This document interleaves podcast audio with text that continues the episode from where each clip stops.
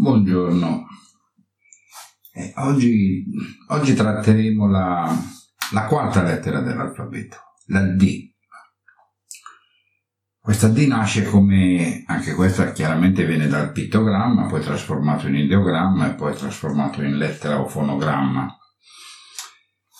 Il pittogramma è uguale all'ideogramma, veniva rappresentato un disegno il disegno di un, un triangolo, diciamo, con l'apice verso l'alto. Chi conosce, se noi ci lamentiamo, se noi ci lamentiamo della, eh, della casa, dell'abitazione, di, di, come erano le prime case dell'uomo, i primi ripari, eh, se qualcuno si ricorda da giovani le esperienze fatte con una tenda, spesso la porta della tenda è di forma triangolare. con, perché già la tenda ha una idea eh, stilizzata tale da far sì che la porta per forza deve essere stretta in alto e più ampia alla base. E quindi un ideogramma come pittogramma e un triangolo come pittogramma come anche l'ideogramma. Poi questo viene stilizzato e nel protosinaitico già si vede un'altra cosa, si vede che è diventato un quadratino, eh?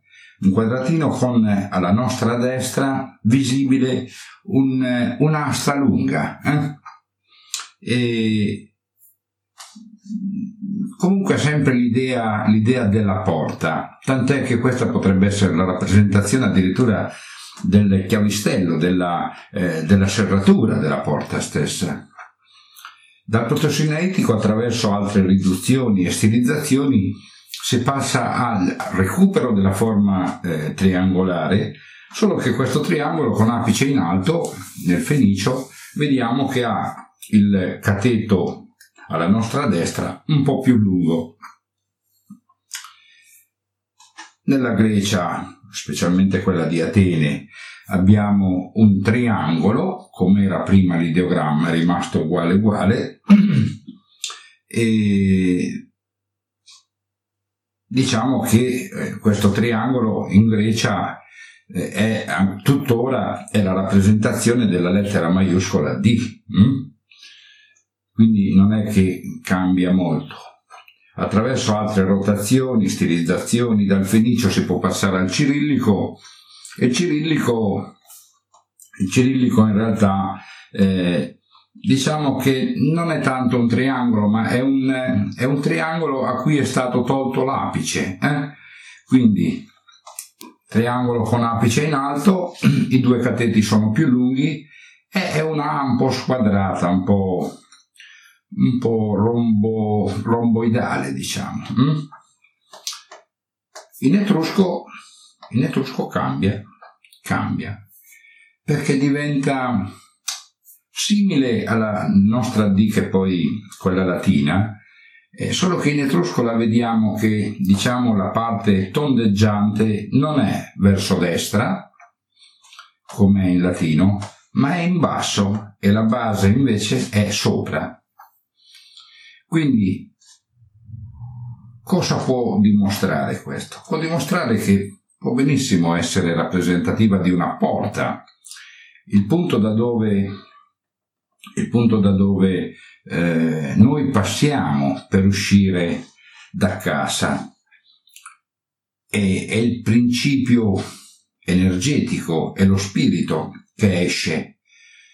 Noi abbiamo già detto il discorso sull'alfa, sulla beta, la C che il viaggio, il prodotto di alfa e beta inizia questo viaggio per uscire e per uscire deve passare per la porta. E questa è la motivazione, diciamo. Mm?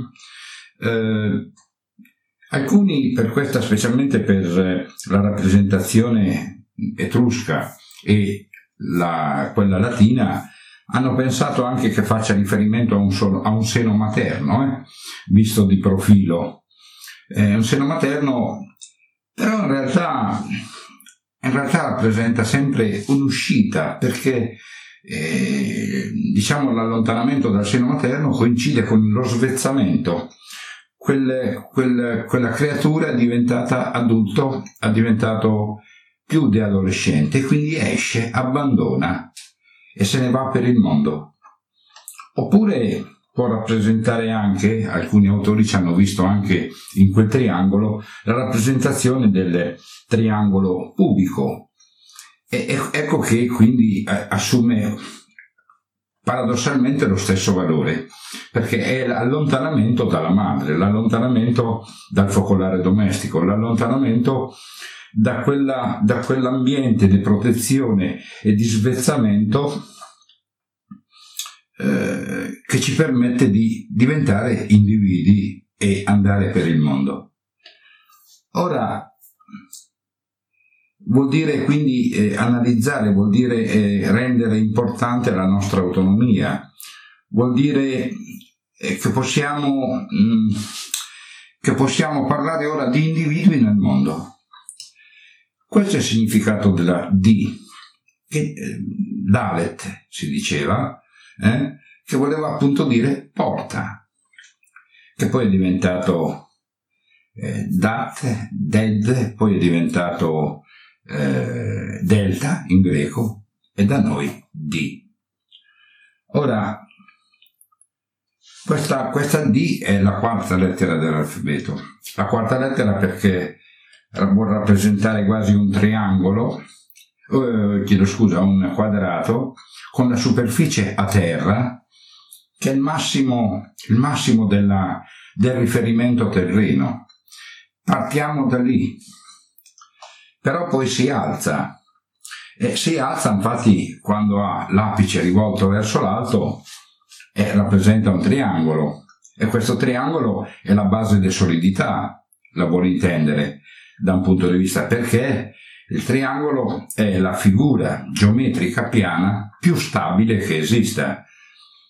Eh, possiamo noi, per esempio, dato che parliamo di un triangolo ora, dire che comunque il triangolo da un punto di vista simbolico ha, specialmente nella nostra religione, nella religione cristiana cattolica, ha un significato di un simbolismo quasi di perfezione divina, eh, infatti simboleggia la Trinità, però simboleggia anche la nostra tensione verso il divino.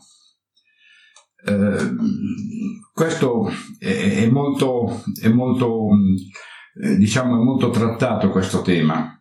E eh, per esempio noi sappiamo che eh, in alcune, in alcune eh, in alcune associazioni spiritualiste, questo delta, viene, delta fa riferimento anche, viene portato in gioco anche trattando della tetractis pitagorica o addirittura il tetragramma ebraico, oppure può rappresentare come è rappresentato, è l'occhio onniveggente, l'occhio divino, è, è, è la fonte della creazione. Quindi da una parte rappresenta il numero 3, ma dall'altra rappresenta anche il numero 4. Eh, il 3 e il 4 infatti sono, sono numeri che spesso sono in associazione, appunto eh, diciamo che eh, il loro prodotto 3x4 ci porterebbe alla, a parlare del, del, numero 12, ma adesso non, non ci vogliamo andare troppo lontano. Diciamo che questo delta questa, questo triangolo, se viene sovrapposto con un triangolo rovesciato e i due sono proprio sovrapposti, intersecati, producono assieme il, una figura definita anche eh, il sigillo di Salomone. È comunque una figura, è una figura che è una stella a sei punte e questa stella a sei punte rappresenta appunto eh, la geometria della filosofia, la geometria dello spiritualismo.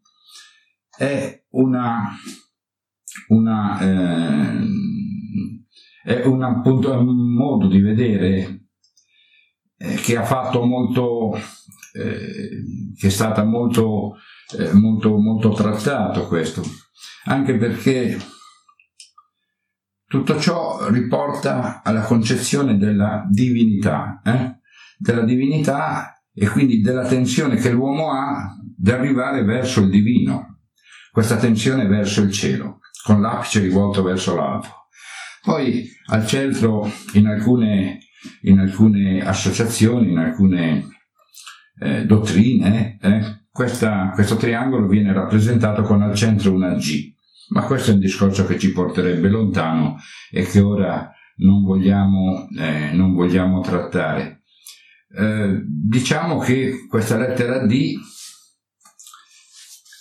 rappresenta in realtà il momento di, di inizio della maturazione dell'individuo, l'allontanamento dall'ambiente materno, l'allontanamento dall'ambiente familiare. Quindi questo è molto molto molto importante. E perché è molto importante? È molto importante perché in realtà la, diciamo, la presenza dell'alfa e della beta che danno la nuova vita in realtà quello non è un, un traguardo, hm? Ma è l'inizio di un viaggio attraverso la C che passando per la D porta l'uomo nuovo, lo porta nel mondo. Infatti questo, questo simbolismo vorrebbe, potrebbe anche parlare di uomo nuovo, di nuova vita perché appunto parla dello svezzamento, dell'uscita, dell'allontanamento. Grazie.